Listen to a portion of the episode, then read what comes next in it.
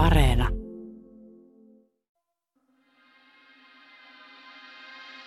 Tässä sarjassa tarkastelemme sitä roihuavaa roskistulipaloa, joka on ihmiskunnan historia. Tämä ilmiö, jota joskus kutsutaan edistykseksi, on todellisuudessa ollut tauoton marssi kohti yhä suurempaa kaaosta ja mielipahaa. Nyt kysynkin, miksi ja milloin kaikki alkoi mennä päin persettä ja mikä tärkeintä, ketä voimme syyttää. Tämä on Pieleen mennyt historia. Sarja, jossa käymme läpi ihmiskunnan perisyntejä. Tämän jakson perisynti on kielen keksiminen. Minun nimeni on Jussi Nygren.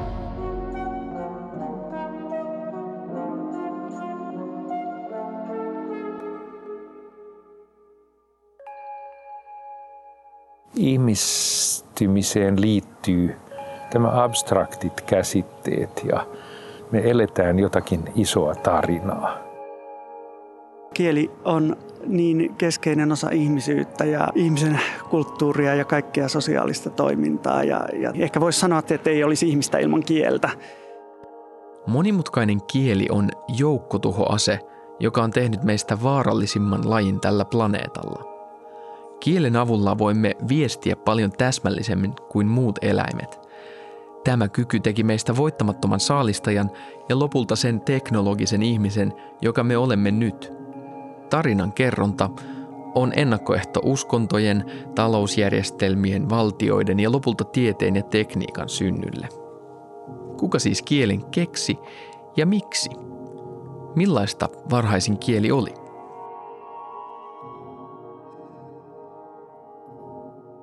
Yleisen kielitieteen professori Matti Miestamo.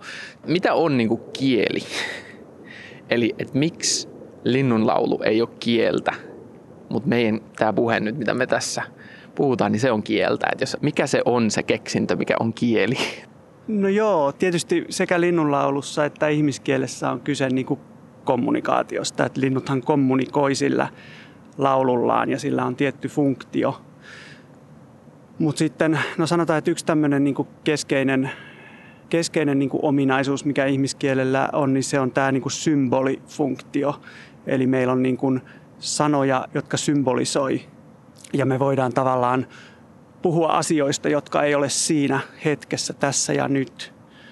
Meillä on rajattu määrä äänteitä. Esimerkiksi Suomessa, suomen kielessä on 21 foneemia, 21 äännettä, jotka on niin kuin ikään kuin erillisiä äänteitä. Mutta sitten näistä, tästä rajallisesta määrästä me voidaan tuottaa ääretön määrä niin kuin erilaisia lauseita, erilaisia merkityksiä ilmasta. Eli tota, nämä foneemit, nämä kielen äänteet, ne erottelee merkityksiä ja niitä yhdistelemällä me saadaan sitten merkitystä kantavia yksiköitä, eli sanoja, joita sitten taas voidaan yhdistellä eri tavoin lauseiksi. Eli tavallaan tämä rajattomuus on yksi ihmiskielen keskeinen tämmöinen ominaisuus.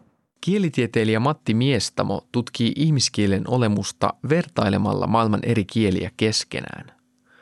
Tapasin hänet selvittääkseni, miltä kaikkein varhaisin kieli kuulosti. Niin sä sanoit, että suomen kielessä on parikymmentä tuollaista äännettä, foneemia. Joo. Kuinka monta foneemia tarvitaan, että sulla on niinku kieli? Mikä on sellainen kieli, missä on niinku vähiten foneemeja?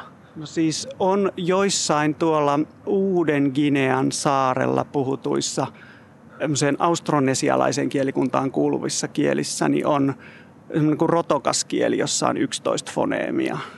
Mutta niitäkin yhdistelemällä pystytään sitten muodostamaan ihan yhtä paljon sanoja kuin vaikka suomen kielessä. Voisa kopia vava kopia tavi tavi päivike arjava.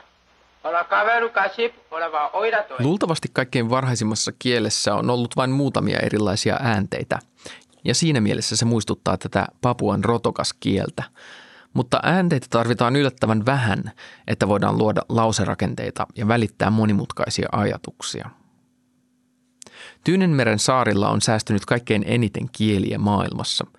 Pelkästään Papua Uudessa Gineassa puhutaan lähes tuhatta eri kieltä, ja tämä maa on siis pinta-alaltaan Ruotsin koko luokkaa. On tyypillistä, että kieliä on kehittynyt enemmän trooppisilla alueilla, missä ihmiset ovat voineet pidempään asua pysyvästi samoilla alueilla. Pohjoisilla alueilla elämä on ollut kautta esihistorian liikkuvaisempaa, koska luonnon antimet ovat olleet niukempia. Lisäksi Tyynenmeren saaret säästyivät pitkään modernin maailman ilmiöiltä, kuten maanviljelijöiden leviämiseltä tai kansallisvaltioilta, jotka ovat tehneet esimerkiksi Euroopasta kielellisesti köyhemmän alueen. Jos sitten ajatellaan, että mitä ne äänteet on ollut, mitä ihan varhaisimmissa kielissä on, yksi tapa lähestyä sitä asiaa on se, että ihmislajin evoluutiosta ja vertailusta näihin toisiin kädellisiin tiedetään se, että ihmisen tämä kurkunpään on jossain vaiheessa evoluutiota laskeutunut. Eli siellä on vaakasuora putki ja sitten siellä on pystysuora putki. Ja se mahdollistaa ne, se, neiden äänteiden tuottamisen, mitä nyt ihmiskielissä tällä hetkellä on. Mutta jos me katsotaan jotain niin kuin meidän lähisukulaisia, niin siellä ei ole tämmöistä kulma, vaan se on enemmän semmoinen suora. Minkälaisia äänteitä sillä on voitu tuottaa.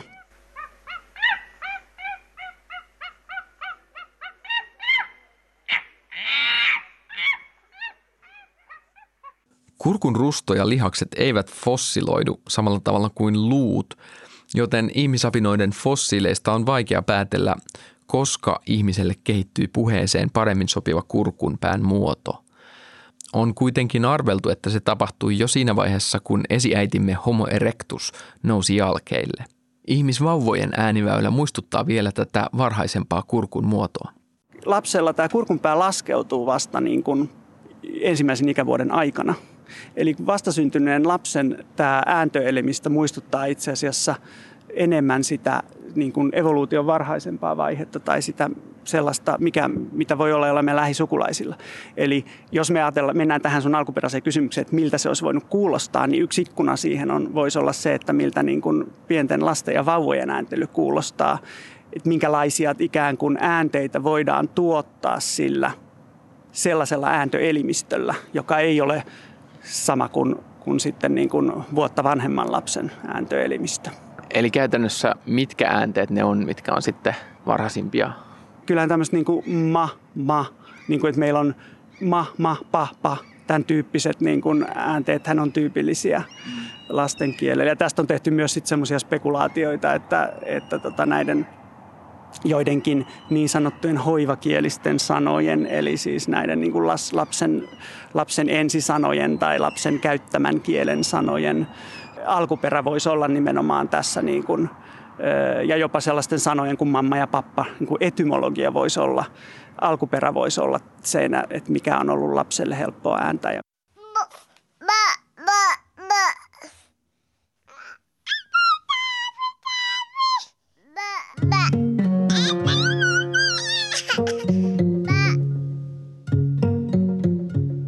Varhaisinta kieltä etsittäessä mielenkiinto kääntyy ihmisen suvun syntykotiin Afrikkaan. Olisiko Afrikassa vielä kieliä, joiden synty olisi johdettavissa jonkinlaiseen alkukieleen, kantamaailmaan? Eteläisessä Afrikassa on kyllä yksi kieliryhmä, koisan kielet, joka ainakin poikkeaa foneettisesti muista kielistä. Kielen puhujat olivat perinteisesti ka ja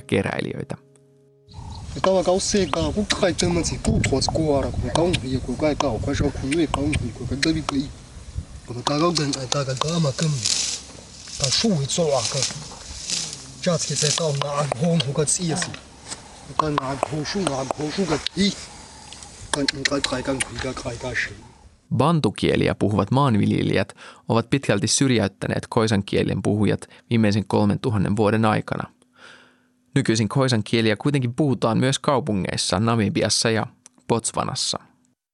Yksi tämmöinen iso etelä-afrikkalainen kieli kuin hosa-kieli. En tiedä kuinka hyvin osaan ääntää tämän. Ja se on juuri tämmöinen naksausääne siinä alussa. Niitä on tosiaan, ne on hyvin harvinaisia äänteitä. Niitä on, on oikeastaan vaan vain siellä. Suomessakin meillä on tämmöisiä niin kuin niin kuin tämmöinen hämmästymisen, e, niin, kuin, niin sehän on vastaava ääni. Mutta että se ei ole niin kuin, Suomessa, Suomessa ei ole sellaista foneemia. Niin totta. Ei, ei sama, sillä ei ole samanlaista asemaa kielen järjestelmässä. Okei, että nämä on siellä eteläisessä Afrikassa ihmislaji kehittyi itäisessä mm. Afrikassa, että voisiko nämä naksausäänet olla sellaista protokieltä? Se on houkutteleva ajatus tietysti, mutta että, ähm, en mä tiedä min, niin, minkälaista evidenssiä meillä sitten, jos me ajatellaan, että siis bantukielethän on niin kuin tullut sieltä pohjoisesta ja, ja työntänyt näitä kieliä etelämmäs. Ja bantukielet on siis maanviljelijöiden kieliä, eikö vaan? Joo, kyllä. Voidaan ajatella, että ne on työntänyt tieltään tavallaan, että nämä on mennyt etelämässä etelämässä sitten et, et siellä sitten siellä ihan etelässä on, on se, mitä niistä kielistä on jäljellä. Jos ajatellaan tätä kehitystä, niin voidaan tietysti spekuloida, että näiden naksausäänteiden alue on aikaisemmin ollut niin kuin suurempi ja pohjoisempana. Mutta että se, että meillä ei varmasti ole mitään niin kuin välineitä päästä käsiksi siihen kysymykseen, että onko siinä jonkunlaisessa protokielessä, jos se nyt edes on, on juuri siellä syntynyt, niin että onko siinä ollut näitä naksaa-säänteitä, mutta se on, se on kyllä niin kuin kysymys, joka, joka tota, on mielenkiintoinen ja, ja johon on hyvin vaikea vastata. Kieliä on tullut ja mennyt kautta ihmiskunnan historian. Yhden sukupolvenkin aikana voi havaita kielen muuttuvan, joten on mahdotonta ajatella, että mikään kieli olisi pysynyt muuttumattomana kielen alusta näihin päiviin asti – Tällä hetkellä maapallolla puhutaan noin 7000 eri kieltä, joista suurin osa on pieniä vähemmistökieliä, joita puhuu muutama tuhat ihmistä. Mistä nämä kaikki kielet sitten tulivat? Raamatun tarinan mukaan aikojen alussa kaikki ihmiset puhuivat yhtä kieltä, mutta ihmiset olivat niin eteviä tekemään yhteistyötä yhteisellä kielellään, että he alkoivat uhmata Jumalan valtaa ja rakensivat taivaita tavoittelevan Baabelin tornin. Rangaistukseksi Jumala laittoi ihmiset puhumaan eri kieliä ja ribotteli kielet pitkin maailmaa.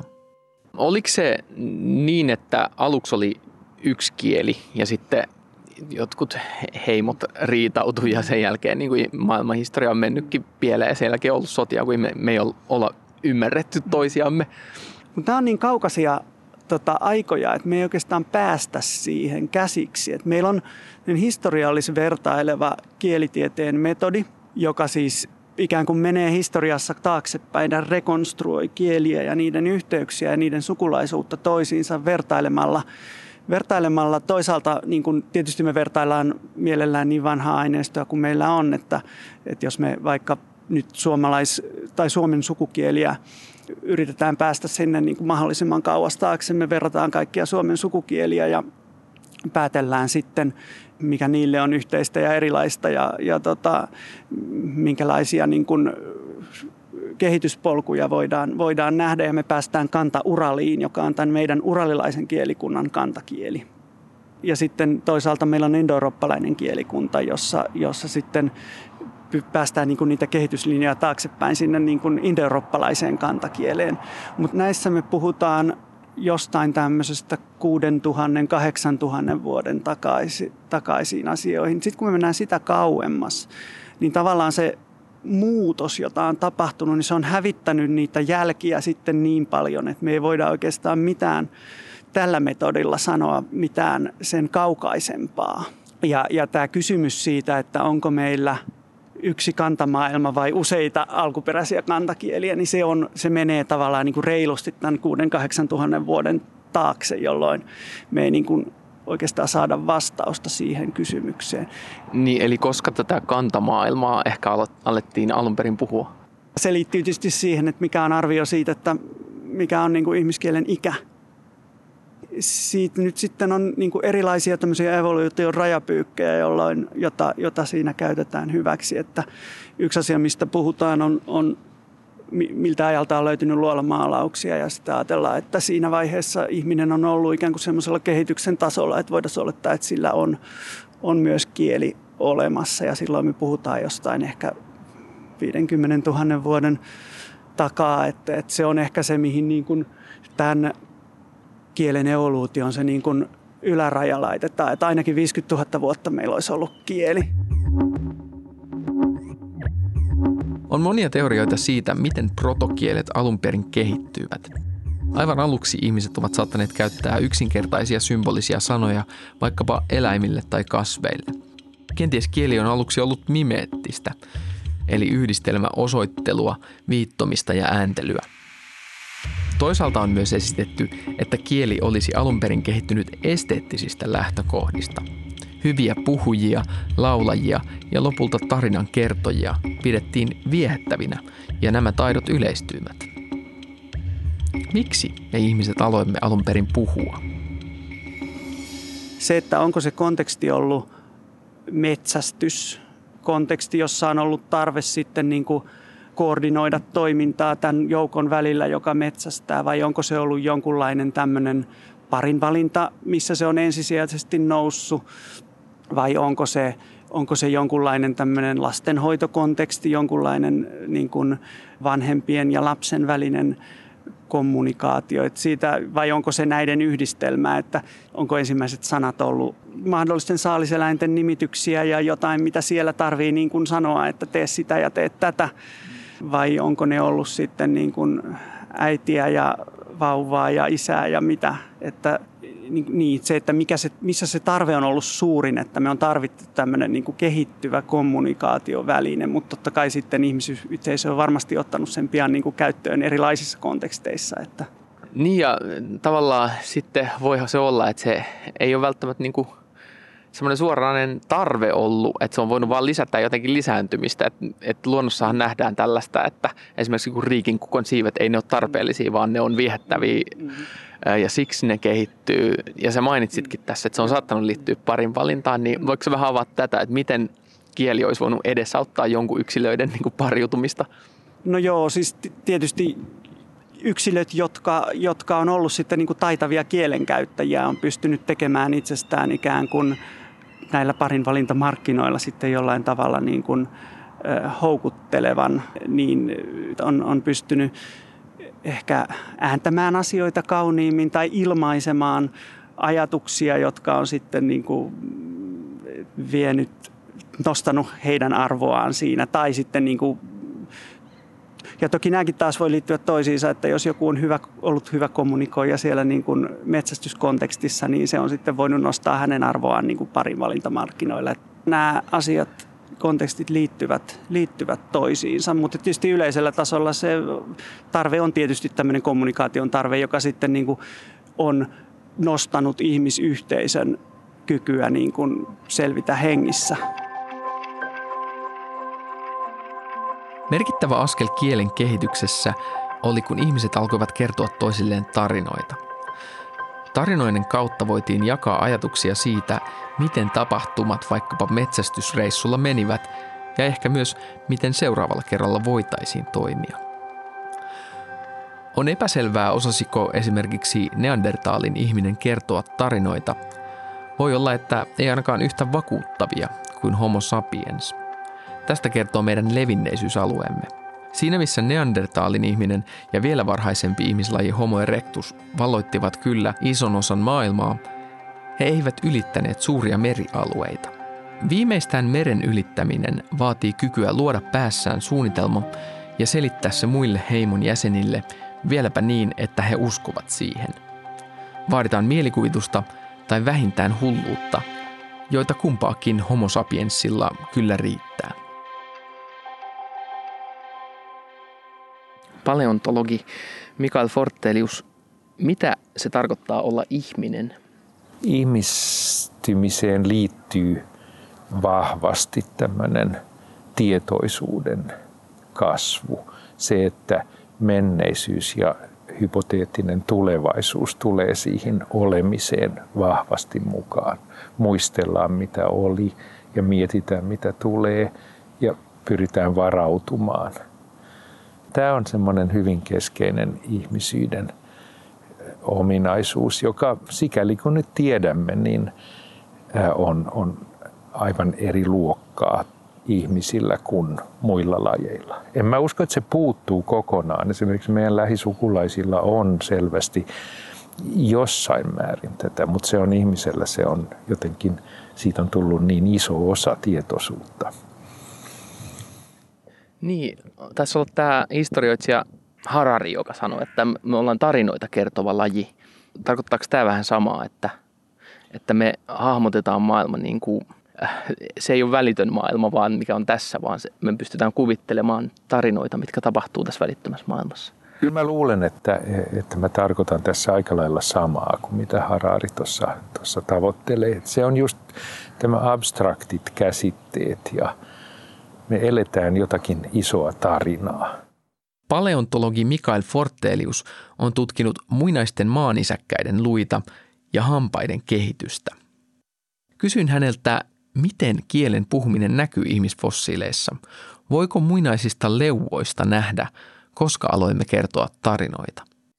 Just nimenomaan leuvoista sitä ei niin kauhean selvästi näe, mutta kyllä, se, kyllä on esitetty, että, sen, että se näkyy. Tämä kurkunpään laskeutuminen, mikä on ihmiselle tämmöinen tunnusomainen ja muilta kädellisiltä puuttuva piirre, niin se, se tekee pu, puheäänten muodostamisen mahdolliseksi. Ja sen, se kyllä heijastuu kallon pohjan rakenteeseen ja se, ihmiset on niin ollut näkevinään sitä jo hyvin, hyvin varhain, että tämmöistä puheen tapasta ääntelyä olisi voinut olla jo niin kuin yli kaksi miljoonaa vuottakin on, on ajateltu, mutta se, kuten helposti voi kuka tahansa ymmärtää, niin nämä on epävarmoja ja kiistanalaisia juttuja.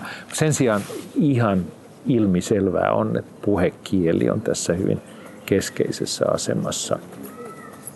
Että koko se suunnitel, suunnitelmallisuus ja, ja niin kuin ryhmäkommunikointi ja, ja, ja koordinointi, sehän ilman puhekieltä se on, sitä ei varmaan niin voisi vois olla. Ehkä ei puhekieli kieltä tämmöisessä ihan modernissa mielessä, mutta jonkunlaista semmoista aika niin kuin hyvin toimivaa puhekieltä, jossa voi kommunikoida jollakin tavalla myös niin kuin tulevaisuuteen ja menneisyyteen liittyvää abstraktia informaatiota. Se kyllä, se, kyllä niin kuin, se on hyvin oleellinen pala tätä. Ja, ja se on oikeastaan niinkin, että tämä kurkunpään aleneminen, se tekee meidät hyvin haavoittuviksi. Että saa jotakin väärään kurkkuun, niin kuin sanotaan. Sehän on melko yleinen kuolinsyy ihmisillä semmoista kuolinsyytä ei niin kuin voi simpanssilla ollenkaan olla tai gorillalla, koska niillä nämä henkitorvi ja ruokatorvi ei mene sille ristiin, kun ne menee ihmiselle. Ja se on, se on niin kuin tavallaan noin evoluution kannalta kiintoisa osoitus siitä, miten arvokasta ja puhekyky on ollut. Et siitä huolimatta, että se tuo tämmöisen hengenvaarallisen ominaisuuden, joka tappaa yksilöitä, niin se on kuitenkin, siitä on tullut yleinen niin sen, se hyöty on ollut niin suuri, että, että kuolemanvaara on, on jäänyt sen hyödyn varjoon täysin. Mitäköhän ne ensimmäiset lauseet on ollut, mitä on puhuttu? Kädellisillä ne semmoiset lauseet on tyyppiä kato kotka tai äh, jotain tämmöisiä varoituksia. Mutta et, et, et sekin on, että jo sillä tasolla pystyy valehtelemaan huutaa, kato kotka, ja kaikki juoksee piiloon ja sillä aikaa sen nappaat sen. niin joku simpanssikin osaa tehdä ton jo. Ne okay. tehdä, joo. Se, niin kuin, se on kyllä niin, että heti kun puhe tulee, niin valehtelu tulee siinä samalla. No mutta mikä se seuraava askel tuosta kato kotkasta sitten on? Mikä on sitten meille sitten se, että jopa kannattaa ottaa se riski, että saattaa jopa tukehtua ruokaansa. Että se kannattaa sanoa sitten. Kyllä varmaan tämmöinen niin kuin deittaaminen tulee siinä, tulla hyvän näköinen nenä tai jotain tällaista. Mä oon, mä oon usein ajatellut, että rock-tähti on niin kuin aika semmoinen perus meemi niin kuin ihmiskunnan. Että se, että se on ollut tämmöisiä ihmisiä, jotka osaa jotenkin ääntelehtiä sillä tavalla, että, että niistä tulee niin kuin tämmöisiä superyksilöitä, joiden kanssa kaikki haluaa lisääntyä ehkä niin kuin laulu tai, tai runous on, on niin kuin oikeastaan vanhempaa kuin tämmöinen proosa, mm. jolla voisi olla tämmöisiä väinämöismäisiä laulajia, jotka sillä laulamisellaan niin kuin nousee hierarkian huipulle ikään kuin. Mutta toika ei ihan selitä sitä, että miten se kieli alkaa edesauttaa sitä toimeentuloa, metsästystä tai tälle, että vai onko ne ollut jotain, että opetetaan jotain? Että... No ehkä, kyllä mä luulen, että se jotenkin se mennään huomenna voisi olla niin kuin semmoinen. Tai että mennään sinne johonkin paikan nimeen. mennään, mennään Mörkökalliolle ää, huomenna. Niin kuin yhdistetään paikkoja ja aikoja. Mennään ensin sinne. Menkää te tota kautta. Tämän kaltaisia lauseita mä voisin kuvitella. Kielet usein, niin kun, jos, jos kaksi kieltä on suku toisilleen, niin siellä on jotain tämmöisiä ikään kuin jokapäiväisesti käytettäviä asioita. Siellä on samoja käsi, vesi, tällaisia niin kuin Suomessa ja Unkarissa nämä on aika samanlaisia. Voisiko nämä olla sitten myös sellaisia ikään kuin ekoja? Joo, joo, kyllä mä luulen. Käsi, vesi, veri, isä, äiti, velisisko. Tämmöiset on, on varmaan hyvin, hyvin sitä alkuperäistä. Mutta myöskin, myöskin jotenkin toi, että jos sä ajattelet niin sitä resurssiavaruuden laajentamista, sitä toisten lajien resurssiavaruuteen tunkeutumista, niin kyllä, kyllä mä luulen, että semmoinen ennakoiminen, suunnitelmallisuus, se on kans, kans niin ollut hyvin varhaisessa vaiheessa. Jotenkin pystytään kommunikoimaan se, että mennään, lähdetään Pohjolaan. Eli jos, jos pitäisi etsiä niin kuin syyllisiä kaikille sille tuholle, mitä me ollaan saatu aikaan, niin voisi mennä vaikka siihen hetkeen, kun joskus jossain Itä-Afrikassa joku sanoi huomenna. Niin. Ja sitten sille jotenkin gaselli vavahti siellä ja oli silleen, että okei, tästä tulee seuraamaan jotain ihan kauheata. Kyllä se, kyllä se, kyllä se ehkä joo, ei mulla ole parempaakaan ehdotusta. Kyllä se, se on se, lähdetään huomenna ennen auringon nousua. Mm, ensimmäinen lause.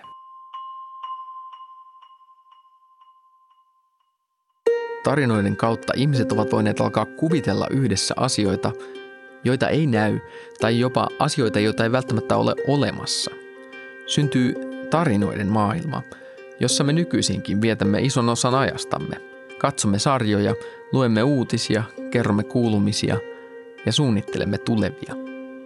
Tarinoiden kautta voidaan irtautua nykyhetkestä ja jopa kokonaan tästä maailmasta – Samoihin aikoihin kun kehittyy puhekyky, kehittyvät myös luolamaalaukset, veistokset ja hautausmenot. Metsästystarinat muuttuvat tarinoiksi jumalista, tarinoiksi yhteiskunnista ja lopulta tarinoiksi tieteestä ja tekniikasta. Tällä hetkellä ihminen on niin kuin tuhoisin laji tällä planeetalla, jos mietitään niin kuin meidän vaikutusta tähän planeettaan ja meidän vaikutusta muihin lajeihin, niin onko se nimenomaan kieli, joka on tehnyt meistä näin, näin tehokkaan ja näin tuhoisan lajin?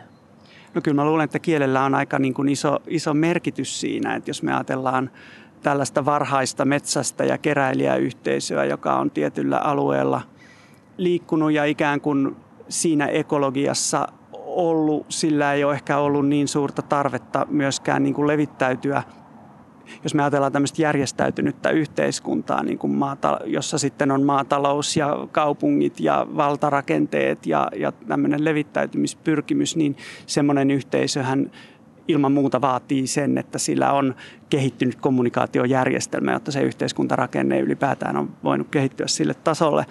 Et siinä mielessä voi ainakin sanoa, että kieli on niin kuin välttämätön palikka siinä, että, että nämä metsästä- ja keräilijäyhteisöt toki elivät niin kuin eri tavalla sopusoinnussa luonnon kanssa.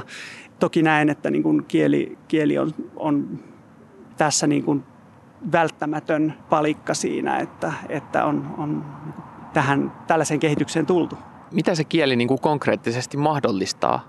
Missä me oltaisiin, jos me oltaisiin vaan oltu hiljaa ikään kuin? Että... Toki jos me ajatellaan eläinyhteisöjä, niin kyllähän niilläkin on – erilaisia niin kuin hierarkioita ja nokkimisjärjestyksiä ja valtarakenteita. Kieltä ei nyt tietysti tarvita välttämättä siihen, että, että on tämmöinen jonkunlainen järjestys olemassa.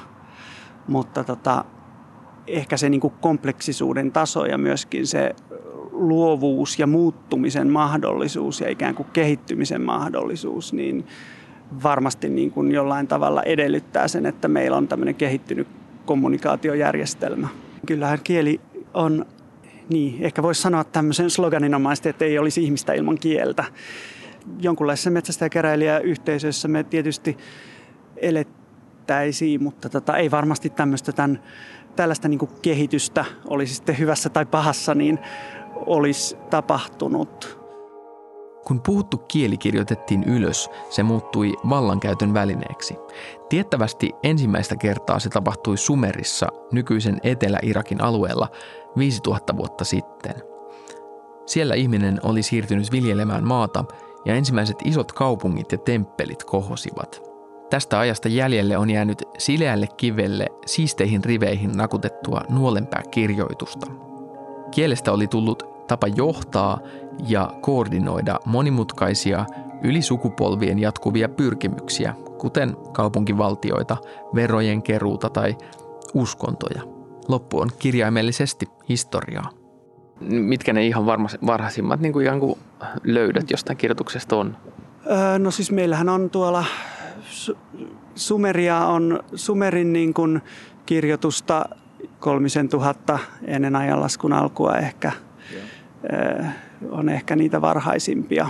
Jos mietitään, että miksi meistä on tullut niin tuhoisa laji, niin varmaan itse asiassa tuo kirjoitustaito on niin kuin se, mikä on tehnyt meistä tuhoisan lajin. Niin, se on tavallaan ehkä niin kuin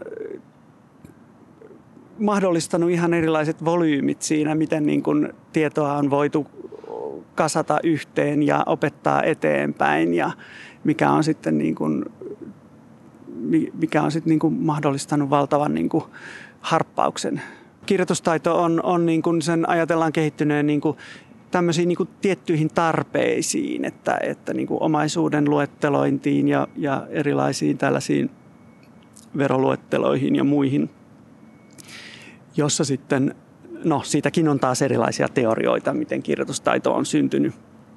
Mutta että siinä usein nämä teoriat liittyy siihen just, että on, on tarvinnut niin kuin merkitä, että paljonko on, on omaisuutta jossain tai paljonko jotain viljaa on jossain varastossa tai astiassa tai jotain tällaista. Ja sitten siitä vähitellen ne symbolit on alkanut, alkanut kehittyä.